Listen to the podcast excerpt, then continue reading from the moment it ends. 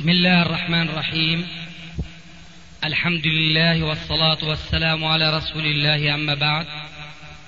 فهذا أحد أشرطة سلسلة الهدى والنور من الدروس العلمية والفتاوى الشرعية لشيخنا المحدث العلامة محمد ناصر الدين الألباني حفظه الله ونفع به الجميع.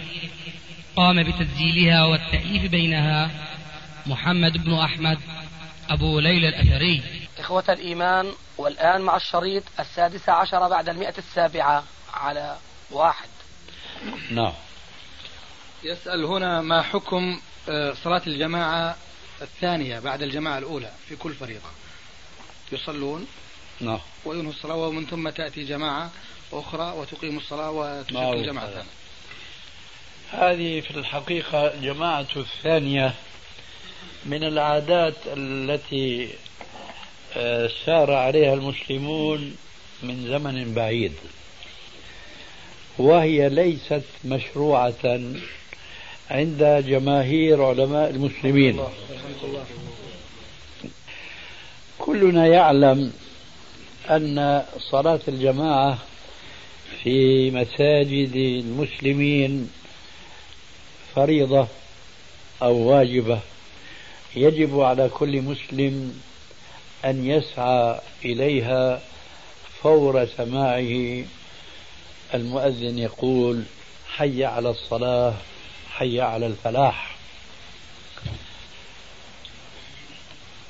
هذا الواجب في سبيل الحفاظ عليه وتكثير سواد جماعته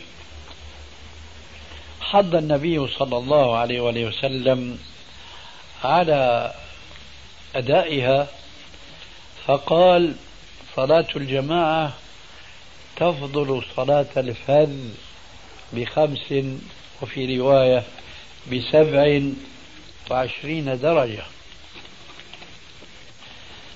ثم كلما كثرت الجماعة كلما كان أجرها أعظم عند الله تبارك وتعالى. لذلك كان السلف الصالح حريصين كل الحرص على المحافظة على هذه الجماعة. أولا ليقوموا بواجب قوله تعالى واركعوا مع الراكعين كما شرحنا ذلك في درس أو محاضرة مضت. واركعوا مع الراكعين أي صلوا مع المصلين في المساجد. فحرصا من السلف كانوا يفعلون ذلك ويحضرون الصلاة في المساجد. ثم بعد ذلك لا تقام جماعة ثانية أبدا. ذلك لأن النبي صلى الله عليه وآله وسلم الذي سن للأمة.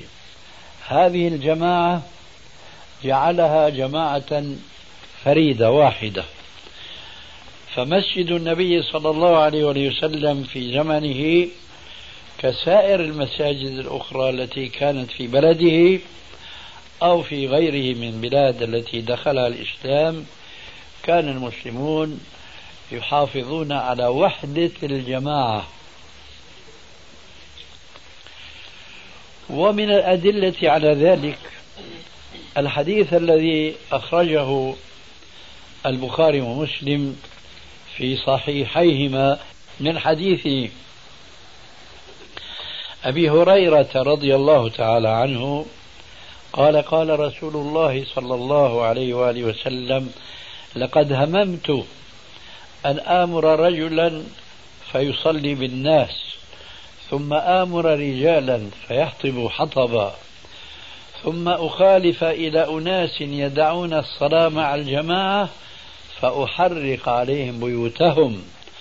والذي نفس محمد بيده لو يعلم أحدهم أن في المسجد مرماتين حسنتين لشهدها أي صلاة العشاء. فهذا الحديث يدل على أنه لم يكن في عهد النبي صلى الله عليه وآله وسلم إلا الجماعة الأولى. من أين أخذنا هذه الدلالة؟ من همه عليه السلام بحرق بيوت المتخلفين عن صلاة الجماعة. وإلا لو كان هناك جماعة ثانية ومشروعة لكان في ذلك عذرا. واضحا لأولئك المتخلفين في بيوتهم فكان بإمكانهم أن يعتذروا عن أنفسهم وأن يقولوا لو هم أو لو فعل الرسول ما هم به من تحريق بيوتهم بالنار لقالوا يا رسول الله نحن نصلي مع الجماعة الثانية أو الثالثة أو ما أدري كم الرقم يختلف هذا باختلاف البلاد والمساجد. وأنا شخصيا في دمشق شاهدت أكثر من مرة وفي المسجد الكبير مسجد بني أمية أذان المغرب يؤذن وهناك جماعة في المسجد يصلون صلاة العصر. تصوروا كم جماعة أقيمت من بعد الجماعة الأولى. علما أن من مساوي هذا المسجد الكبير غير تكرار هذه الجماعة الطارئة. فهناك أربعة محاريب وأربعة جماعات معترف بها آه، في وزارة الأوقاف بل ولكل محراب إمامه. هذا هو الإمام الحنفي في الوسط يمينا الشافعي. يسارا الحنبلي ثم المالكي هكذا. هذا بلا شك ليس مشروعا بل كراهته أشد مما نحن نتحدث فيه لأنها أئمة معترف فيها رسميا من قبل الدولة. أما الإسلام الذي جاء في القرآن وجاء في حديث الرسول عليه السلام فهو لا يعترف بهذه الجماعات الطارئة. كما مثلت لكم آنفا أذان المغرب يؤذن وهناك جماعة تصلي صلاة العصر. هذه الجماعات طارئة فأنكر منها أربع جماعات بل ثلاث جماعات بعد الجماعة الأولى معترف بها رسميا وتصرف أموال الشعب المسلم لإقامة هذه الجماعات غير المشروعة وهي بعد الجماعة الأولى. هذا بلا شك يخالف القرآن ويخالف السنة. أما القرآن فقوله تبارك وتعالى ولا تكونوا من المشركين من الذين فرقوا دينهم وكانوا شيعا. كل حزب بما لديهم فرحون. ولا تكونوا من المشركين من الذين فرقوا دينهم. لا شك أن الصلاة من الدين. فالتفرق في هذه الصلاة هو تفرق في الدين. ولا أدل على ذلك من أننا كنا نشاهد. تقام الصلاة فيصلي الإمام الأول وهناك جلوس ناس جلوس لا يقومون يصلون. لماذا؟ لأنهم يريدون أن يصلوا بإمامهم. فإذا أقيمت الصلاة للجماعة الثانية للإمام الثاني هناك ناس آخرون جلوس. لماذا؟ يريدون أن يصلوا مع إمامهم. الثالث والرابع هكذا. فأي تفرق أشد من هذا التفرق؟ هذا التفرق معترف به رسميا في الدولة. ولقد وقع لي مرة أن, قلت لأحد المتعصبة وهو في, في المسجد قد أقيمت الصلاة فهيا لنصلي. قال هذه الصلاة لم تقم لنا لم تقم لنا. يعني هو مذهبه مثلا حنفي والصلاة التي أقيمت أقيمت للشافعية. هذه أمور كانت تقع منذ قرون. أما في هذا الزمان فقد اضمحلت هذه العصبية لكن مع الأسف أقول لم تضمحل من كثير من الناس لأنها تخالف الإسلام وتفرق الدين وإنما لأن الواحد منهم لا يبالي يصلي مع الإمام الأول أو الثاني. خلاصة الكلام. تكرار الجماعة في المساجد ولو كانت غير رسمية فهي مما تفرق الجماعة الأولى. والتفرق الإسلامي منهي عنه ولستم بحاجة إلى التوسع في هذه القضية. ولكني أذكركم بكلمة للإمام الشافعي رحمه الله قالها في كتابه الأم المعروف. قال وإذا دخل جماعة المسجد فوجدوا الإمام قد صلى صلوا فرادا إذا دخل جماعة المسجد فوجدوا الإمام قد صلى. صلوا فرادا. لما؟ قال لأنه لم يكن من عمل أهل السلف. ثم قال الإمام الشافعي وأنا قد حفظنا أن جماعة من أصحاب النبي صلى الله عليه وآله وسلم فاتتهم الصلاة مع الإمام فصلوا فرادا. وقد كانوا قادرين على أن يجمعوا مرة أخرى ولكنهم لم يفعلوا لأنهم كرهوا أن يجمعوا في مسجد مرتين. قال الشافعي وأن قد حفظنا أن جماعة من أصحاب النبي صلى الله عليه وآله وسلم فاتتهم الصلاة مع الإمام. فصلوا فرادا كل واحد منهم صلي لنفسه. قال الإمام رحمه الله وقد كانوا قادرين على أن يجمعوا مرة أخرى ولكنهم لم يفعلوا لأنهم كرهوا أن يجمعوا في مسجد مرتين. يعني يصلوا جماعة ثانية كرهوا ذلك. والحكمة في هذا ظاهرة جدا لأن الجماعة الثانية والثالثة تفرق الجماعة الأولى وهذا أمر مشاهد خاصة يوم الجمعة. المسجد يغص بالمصلين يوم الجمعة. من أسباب ذلك لأنهم يعلمون ما في إمام ثاني ولذلك فهم يصلون في المسجد يوم الجمعة كلهم. وقد يضطرون للصلاة خارج المسجد لشدة الزحام. فلو أن المصلين المحافظين على الصلاة في الجماعة يحرصون على أدائها مع الجماعة الأولى أيضا لغص المسجد بهؤلاء المصلين. ولكن حينما استقر في أنفسهم أن الجماعة الثانية جائزة والثالثة فكل واحد يتعلل بعلة وهي غير شرعية حتما. معليش إذا فاتتنا الجماعة الأولى نصليها جماعة ثانية وثالثة وأخرى. وختاما أضرب لكم مثلا بشخصي أنا. أنا كنت طالب علم وصاحب مهنة وهو تصحيح الساعات والمسجد جاري.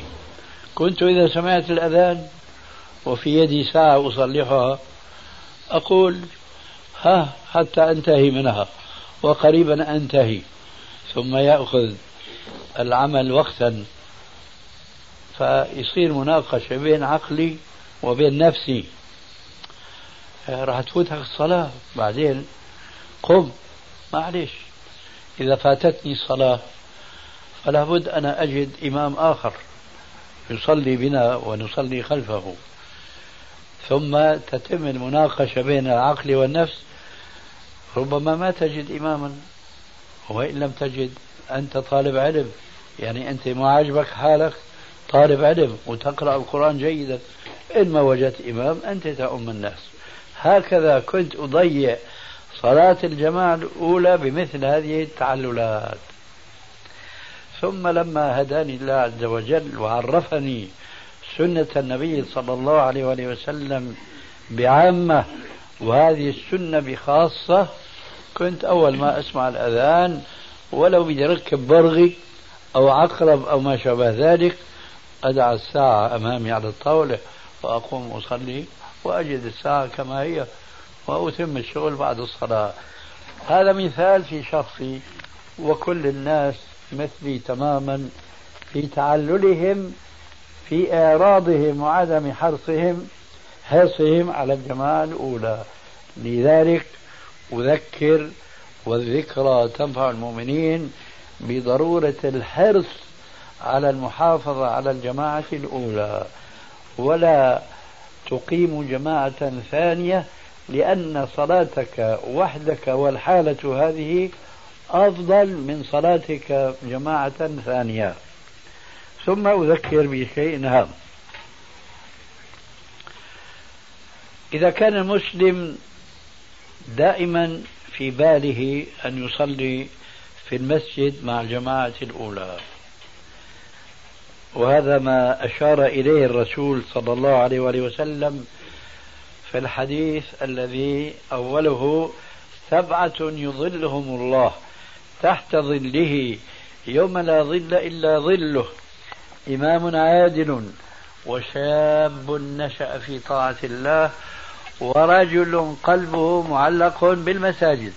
إيش معنى رجل قلبه معلق بالمساجد؟ يعني عقله ولبه في المسجد. أي مجرد ما يسمع الله أكبر الله أكبر يدع كل شيء من عمل وينطلق إلى المسجد. إذا كان المسلم هكذا حريصا على صلاة الجماعة ثم تأخر به آه، تهيئه لصلاة الجماعة. ذهب مثلا لقضاء الحاجة فبينما انتهى وبينما جدد وضوءه دخل المسجد وإذا الإمام سلم. فهذا تكتب له صلاة الجماعة. لأن النبي صلى الله عليه وسلم قال من توضأ في بيته وأحسن وضوءه ثم أتى مسجد الجماعة فوجدهم قد صلوا. كتب الله له مثل أجر صلاتهم دون أن ينقص من أجورهم شيء. إذا المهم بارك الله فيكم أن تحرصوا على أداء الصلاة مع الجماعة الأولى. فمن علم الله منكم حرصه هذا لو فاتته الجماعة مرة أو مرات كتب له أجر الجماعة. أما الأشخاص الذين لا يبالون صلوها جماعة مع الأولى أو الثانية أو ما صلوها جماعة هؤلاء لا تكتب لهم الجماعة إلا إذا أدوها فعلا مع الجماعة الأولى. إذا حسنوا نواياكم حتى تؤدوا العبادة كما أمركم ربكم فإذا فاتتكم أجرتم على حسن نواياكم. نعم. يسأل هنا يقول قال رسول الله صلى الله عليه وسلم صلوا كما رأيتموني أصلي. هل هذا المعنى لهذا الحديث يخص الرجال دون النساء؟ وهل ورد هنالك أحاديث أخرى تبين كيفية صلاة النساء؟ الجواب هذا الحديث عام. يشمل النساء والرجال. صلوا كما رأيتموني أصلي خطاب لجميع المؤمنين. وأي خطاب في القرآن أو في السنة بضمير أو بخطاب مذكر فهو يشمل المؤمنات مع المؤمنين. أقيموا الصلاة وآتوا الزكاة. هذا خطاب مذكر. لو أراد النساء أقمنا الصلاة وآتينا الزكاة. لكن في عموم الخطاب يدخل الجنس الآخر ألا وهو النساء. ولذلك فقوله عليه الصلاة والسلام صلوا كما رأيتموني أصلي. من حيث أن عمومه يشمل النساء أيضا فهو كقوله صلى الله عليه وسلم خذوا عني مناسككم. فإني لا أدري. لعلي لا ألقاكم بعد عامي هذا. إذا خذوا عني مناسككم. يعني دخل فيه النساء كالرجال. ولذلك فحج النساء كالرجال. إلا ما استثني. إلا ما استثني. في الحج يوجد بعض المستثنيات أما في الصلاة فلا استثناء إطلاقا. يقال هناك بعض الاستثناءات صدرت باجتهاد وسأذكر ذلك.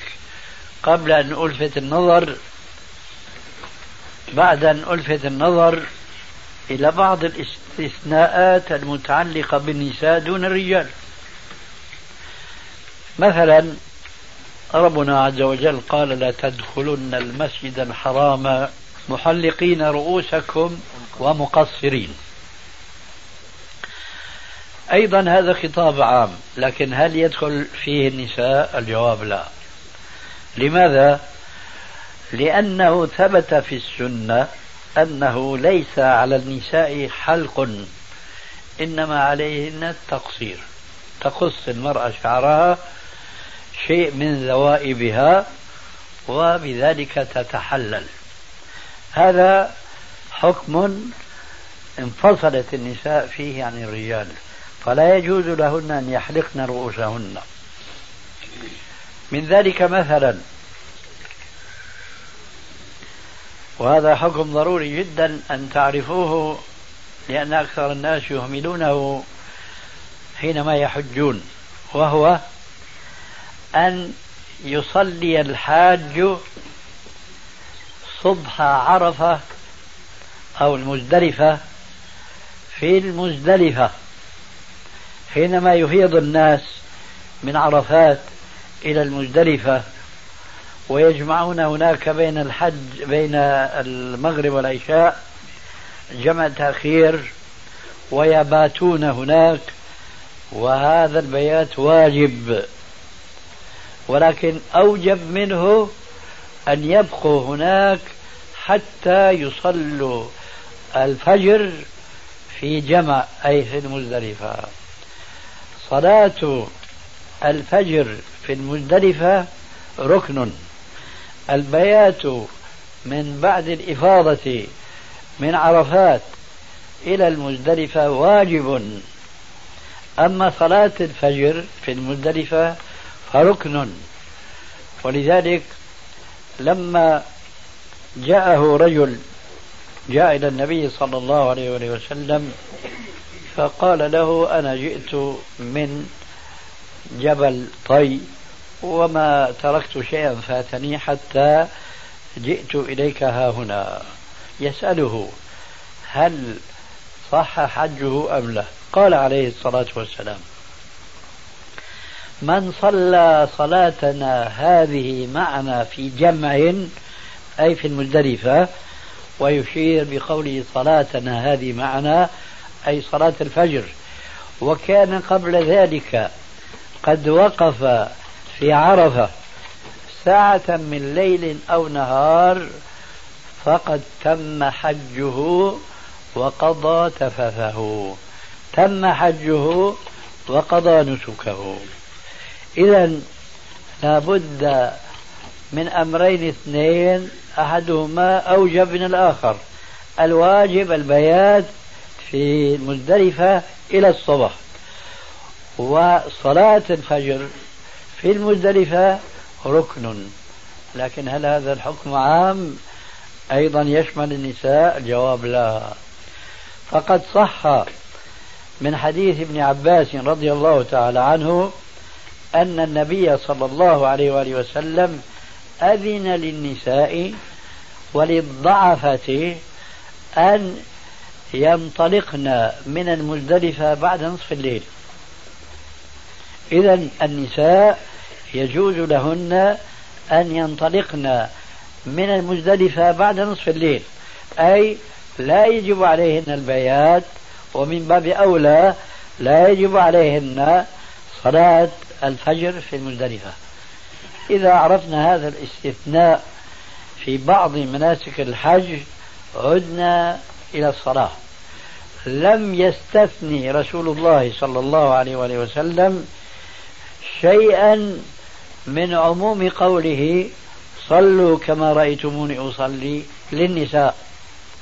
فإذا صلاة النساء هو هي تماما كصلاة الرجال.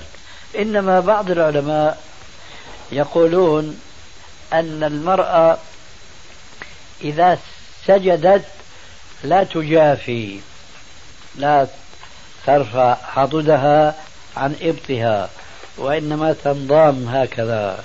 لماذا قالوا هكذا؟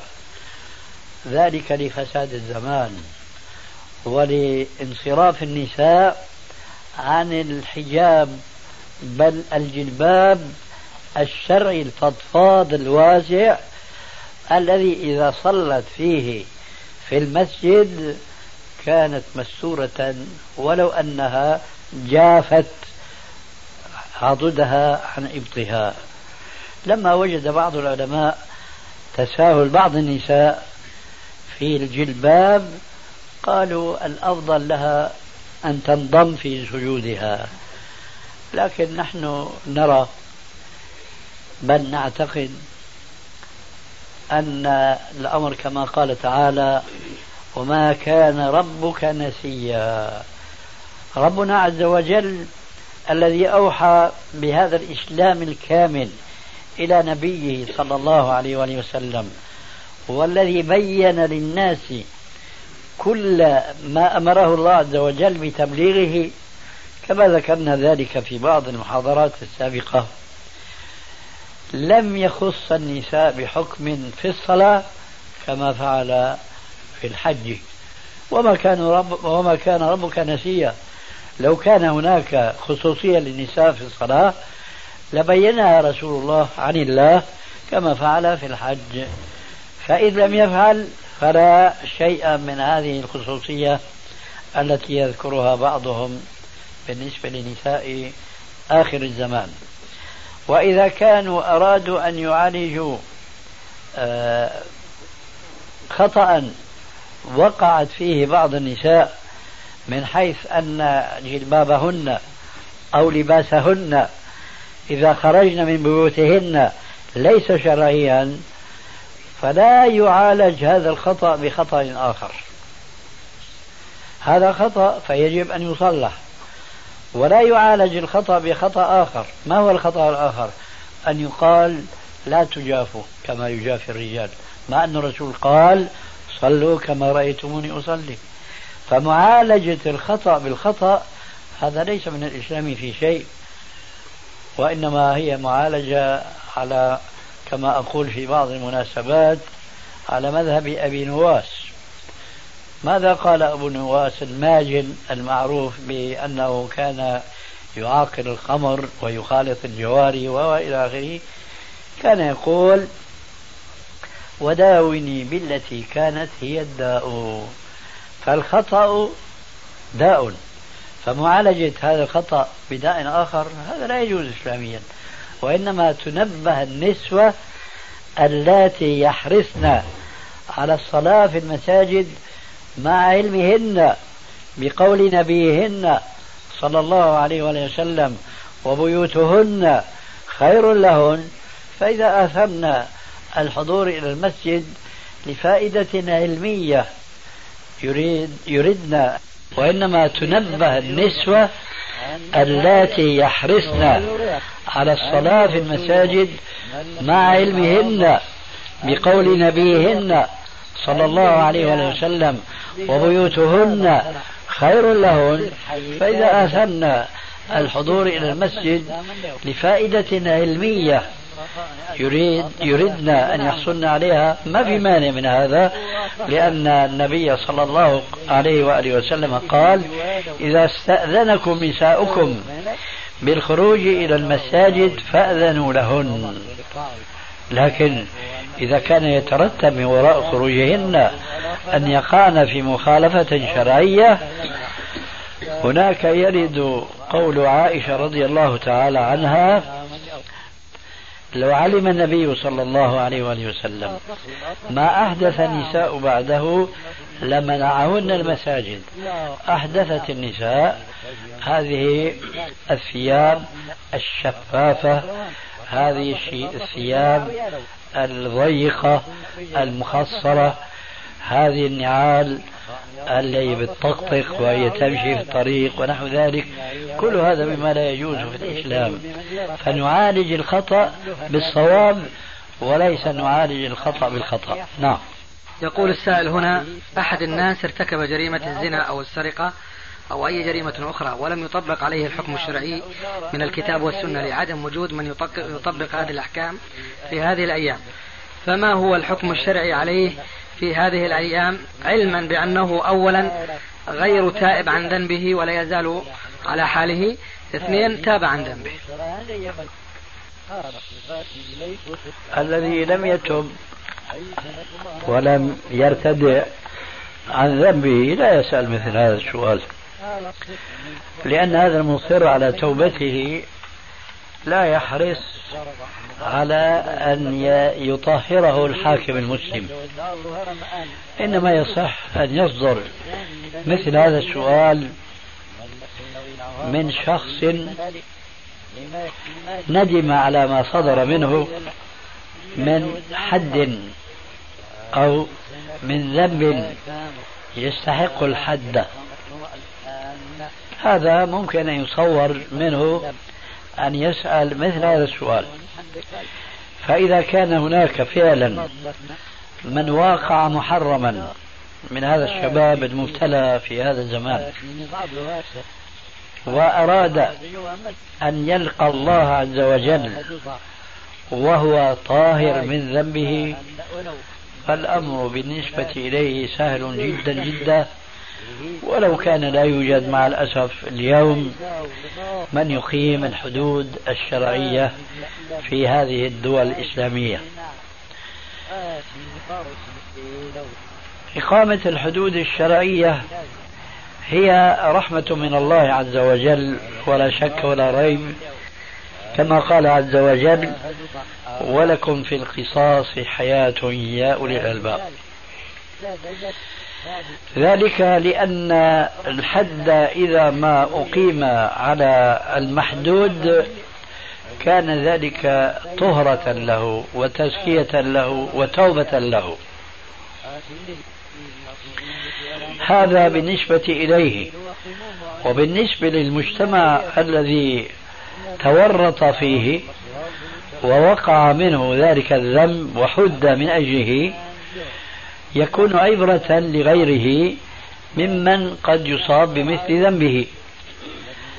ولهذا قال في القصاص حياة. أي حياة للأمة وحياة للشعب. ولو أنه مات لكن حياته في الآخرة خير له ما دام أنه طهر من ذنبه بإقامة الحد عليه. أما ولا يوجد اليوم من يقيم الحد فقد جعل الله عز وجل لمثل هذا الإنسان طريقا سهلا سمحا وذلك أن يتوب إلى الله تبارك وتعالى. بل إن الشارع الحكيم يرغب من من يصاب بمثل هذه المعصية أن لا يعرض نفسه لمن يقيم الحد عليه. أي لو كان هناك حاكم مسلم يقيم شريعة الله وحدود الله على من يستحقها ثم وقع أحد أفراد الشعب في حد من حدود الله فالإسلام يأمره بأن يستر على نفسه وأن لا يكشف عن ذنبه لذاك الحاكم الذي يريد أن يطهره منه ولعلكم تعلمون قصة ماعز الذي زنى بتلك المرأة الغامدية حيث جاء إلى النبي صلى الله عليه وآله وسلم يطلب منه إقامة الحد بقوله يا رسول الله طهرني. جاءه من الجهة اليمنى. فانحرف عنه عليه السلام إلى الجهة اليسرى. واضح جدا كأنه يقول بلسان الحال غيب وجهك عني ولا تسمعني كلمتك هذه. لكن الرجل يريد أن يطهر فجاءه إلى الجهة الأخرى. يا رسول الله طهرني. أيضا صرف وجهه عنه. هكذا ثلاث مرات. فجاءه إلى الجهة الأولى. يا رسول الله طهرني. عرف النبي صلى الله عليه وآله وسلم بأن ماعزا هذا جاد في ما يطلبه من إقامة الحد عليه. فقال صلى الله عليه وآله وسلم استنكهوه. استنكهوه. إيش معنى هذا اللفظ؟ يعني شم رائحته رائحة فمه. لعله رجل شربان وسكران فهو يهدي بما لا يدري. استنكهوه. استنكهوه. رائحة فمه رائحة فم نظيف من الخمر فأخبروه. فأمر عليه الصلاة والسلام برجمه بالحجارة فرجموه حتى مات. فتكلم بعض الذين رجموه بكلمة فيها غمز وطعن في ماعز لأنه وقع في الزنا. فقال عليه السلام لقد تاب توبة لو قسمت على أهل المدينة لوسعتهم. فنحن نرى في هذه القصة وهي في صحيح مسلم أن النبي صلى الله عليه وآله وسلم أراد في أول الأمر أن يصرف الرجل أن لا يفضح نفسه أمام الناس ولو بطلب إقامة الحد عليه. وعرفتم النتيجة. ولذلك جاء في بعض الأحاديث ما معناه. من ابتلي بشيء من هذه القاذورات فليستتر. فليستتر. فالله عز وجل ستير يحب الستر. وجملة معترضة. أرى بعض إخواننا الحاضرين يتثاءب ويفتح فمه. فالسنة بهذه المناسبة أن يضع يده على فمه. قال لأن الشيطان يدخل من فمه. ولذلك قال صلى الله عليه وسلم في الحديث الصحيح إذا تثاءب أحدكم فليكظم ما استطاع. فليكظم ما استطاع يعني يجاهد نفسه ما يخلي الشيطان يتغلب عليه ويفتح فاه. فإذا غلبه الشيطان ولا بد فليضع فمه. هذا أدب من آداب الإسلام فيما يتعلق بالتثاؤب. وبعض الناس يغفلون أحيانا لا يكتفي بأن يفتح فمه كالجورب بل ويضيف إلى ذلك صوتا. فيقول الرسول عليه السلام هذا الصوت إنما يضحك الشيطان عليه. ولذلك فليقضم ما استطاع لا غلبه وفتح فاه فإذا يضع يده. هذه موعظة بالنسبة لهذه المناسبة. الشاهد من ابتلي بشيء من هذه القاذورات فليستتر. لا يفضح نفسه ولا يقول خاصة في هذا الزمان لا يقول لأحد المشايخ أو الأصدقاء أو الإخوان أنا فعلت كذا وكذا وأنا أريد من يقيم الحد علي لا الجواب سهل جدا. تب إلى الله عز وجل. توبة نصوحة. ما هي شروط التوبة النصوحة؟ أولا أن تندم على ما فات وأن تعزم على أن لا تعود وثالثا على أن تكثر من الأعمال الصالحة.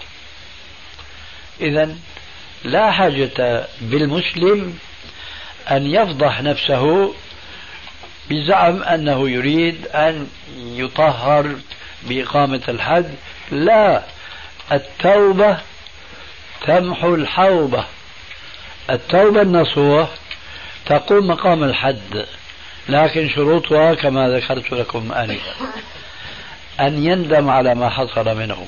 إن كان زنا إن كان سرقة إن كان شرب خمر إن كان غيبة إن كان نميمة أي شيء كان.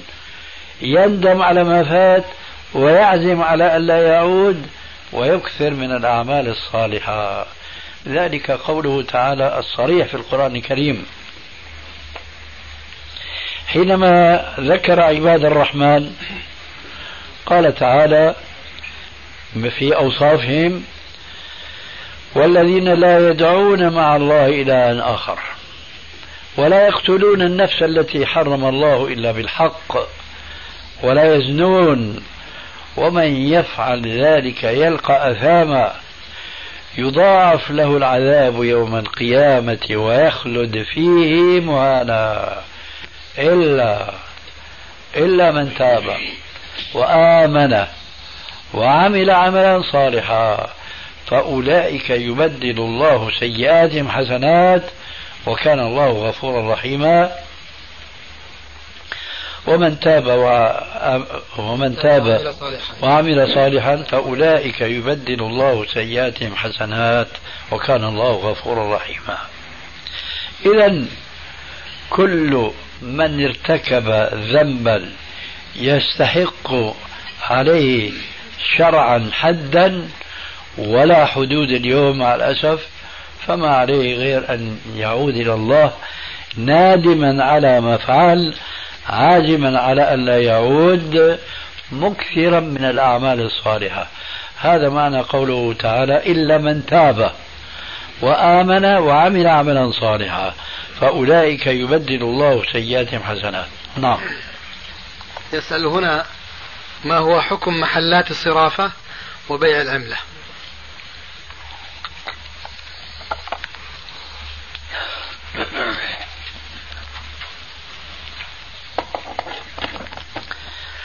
لا ننصح مسلما أن يكون صرافا لسببين اثنين. الأول أن من يريد أن يكون صرافا يجب أن يكون فقيها فيما يجوز وما لا يجوز من الصرف.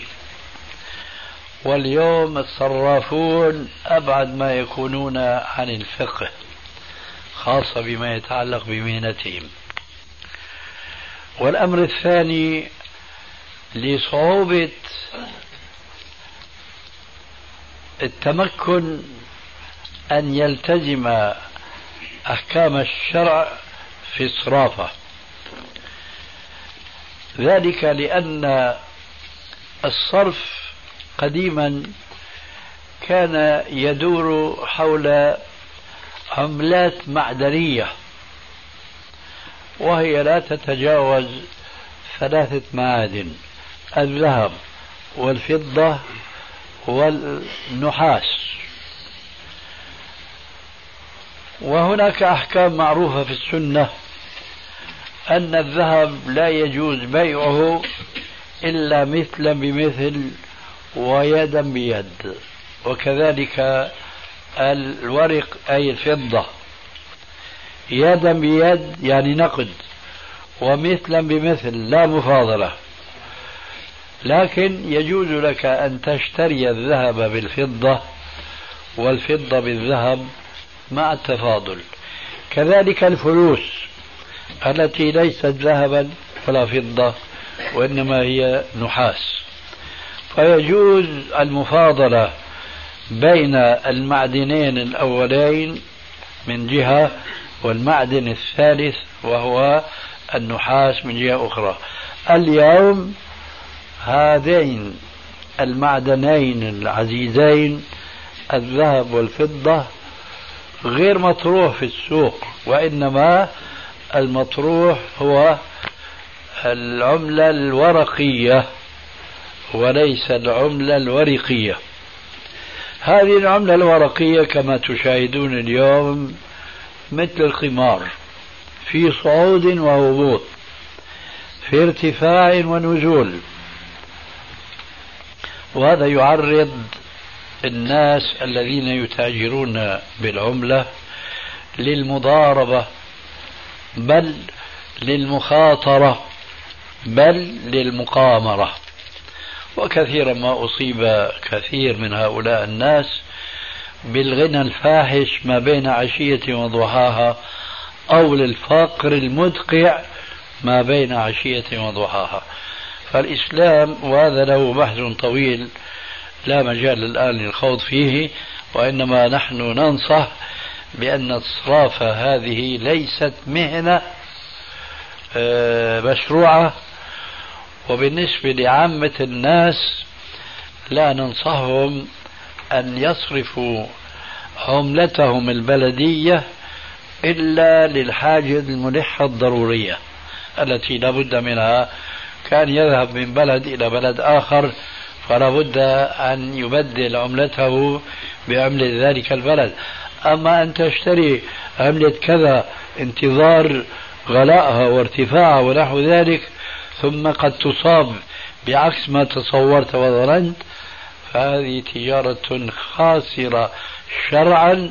ولو كانت رابحة مادة أحيانا. يسأل عن شرعية البنك الإسلامي التعامل معه. البنك الإسلامي فيما نعلم حتى اليوم لا فرق بين ما يسمى بالبنوك الإسلامية والبنوك البريطانية أو الأمريكية. ذلك لأن ما يسمونه بغير اسمه الفائدة. وهو الربا بعينه هو أمر متحقق حتى في البنوك الإسلامية. وأنا أظنكم كلكم يعلم أن أحدكم لو أراد أن يشتري حاجة بواسطة هذا البنك الذي لافتته البنك الإسلامي يفرضون عليك ربحا يسمونه مرابحة مثلا بالمئة عشرة لمدة ست أشهر بالتقسيط لمدة ست أشهر فإذا قلت لهم أنا لا أستطيع الوفاء في ستة أشهر وإنما في سنة ارتفعت الربا المسمى بغير اسمها مرابحة فطلبوا منك زيادة الضعف أو النصف. كان عشر في المية عشرة يصير في المية خمسة أو عشرين. ما هو الربا إلا هذا؟ هذا بالإضافة إلى أن هذه المعاملة هي معاملة الكافر لأخيه الكافر وليس معاملة المسلم لأخيه المسلم. لماذا؟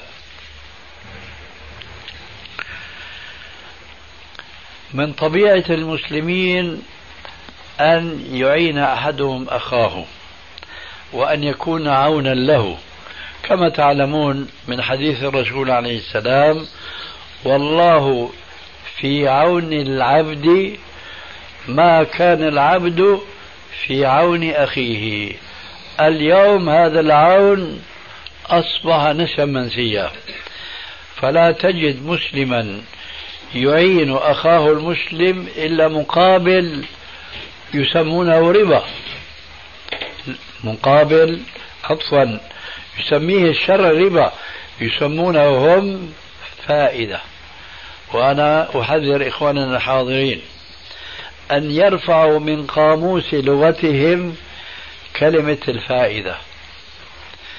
وأن يكرروا من قاموس ربهم لفظة الربا. لأن الربا المحرم اليوم بإجماع المسلمين يسمونه فائدة. لماذا يسمونه فائدة؟ لتلطيف وقع هذه المعصية على نفوس المؤمنين.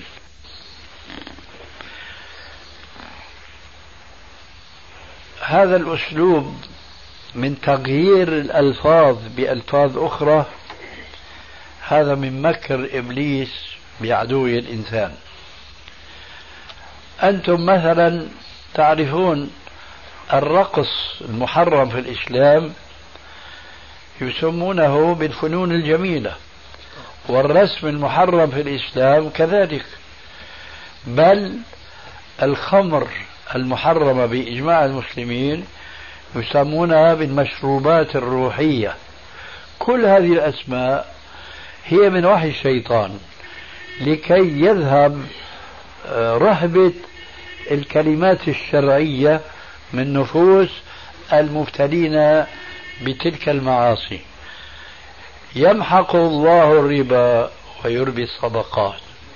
الربا حينما يذكر إسلاميا له روعة في قلوب المسلمين وله أثره السيء في قلوبهم.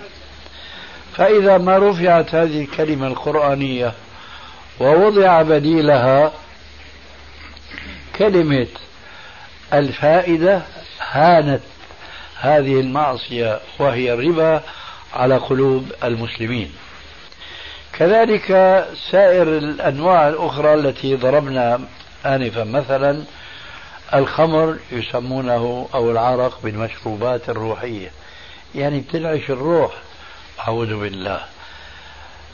لذلك إذا كنتم قد عافاكم الله عز وجل من التعامل بالربا فأحمدوا الله على ذلك ثم أضيفوا إلى ذلك ألا تستعملوا كلمة المرابين. ألا وهي الفائدة. فاستعملوا كلمة رب العالمين ألا وهو الربا. فإذا نحن لا نريد أن نقع فيما وقع من قبل اليهود الذين كانوا يسمون الأشياء بغير أسمائها. قال عليه الصلاة والسلام لعن الله اليهود. حرمت عليهم الشحوم. فجملوها. ثم باعوها. وأكلوا أثمانها. وإن الله إذا حرم أكل شيء حرم ثمنه. ماذا فعل اليهود؟ قال تعالى في القرآن الكريم فبظلم من الذين هادوا حرمنا عليهم طيبات أحلت لهم منها الشحوم والحوايا. فكان اليهودي الجزار يذبح يذبح الشاة أو الكبش الفاره الملحم السمين المشحم فشرعه جزاء وفاقا أمره أن يرمي الشحم أرضا. وأن ينتفع باللحم الأحمر. واليهود وأنتم تدرون جشع اليهود المادي الذي يبيعون في سبيله أعراضهم ودينهم إن كان عندهم دين. لم يصبروا على حكم رب العالمين حين حرم عليهم الشحوم. صبروا مدة ثم احتالوا. فأخذوا الشحوم ووضعوها في القدور الضخمة وأوقدوا النار من تحتها فأخذت شكلا كالماء شكل مستوي ذاب. فأوحى إليهم الشيطان أن هذا ليس هو ذاك الشحم الذي حرمه الله لأن هذا أخذ شكلا آخر. فقال عليه الصلاة والسلام لعن الله اليهود حرمت عليهم الشحوم فجملوها أي ذوبوها ثم باعوها وأكلوا أثمانها وإن الله إذا حرم أكل شيء حرم ثمنه. القصد أن تغيير الشكل من أجل الأكل هذا من حيل اليهود. فنحن حينما نسمي الربا فائدة. ونسمي الربا مرابحة وحين التعامل يتبين أنه عين الربا بدليل استقرض من أي بنك شئت. مئة فلا بد أن تدفع مئة وخمس أو أكثر أو أقل. استقرض مئتين تتضاعف وهكذا دواليك. فحينما تريد أن تشتري أي شيء سيارة أو آه، معمل مهنة ما شابه ذلك فرن كهربائي إلى آخره. بيقول لك لمدة كم؟ بتقول له ست أشهر. بيقول لك بالمية عشرة. الربح بالمية عشرة. مدة سنة بيقول لك بالمية خمسة عشر أكثر أكثر. هذا هو الربا بعينه. لكن يسمونها بغير اسمها. لقد قال عليه الصلاة والسلام في الحديث الصحيح لا يكونن في أمتي أقوام يشربون الخمر يسمونها بغير اسمها.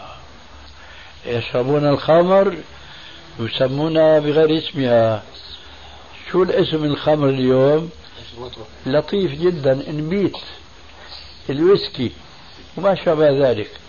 عمرنا ما نسمع ما أنه من أسمائهم هناك. لغلظ هذا الاسم شامبانيا مثلا. لأنه ثقيل ما يستعمل هذا الاسم وهو ثقيل اسما ومسمى.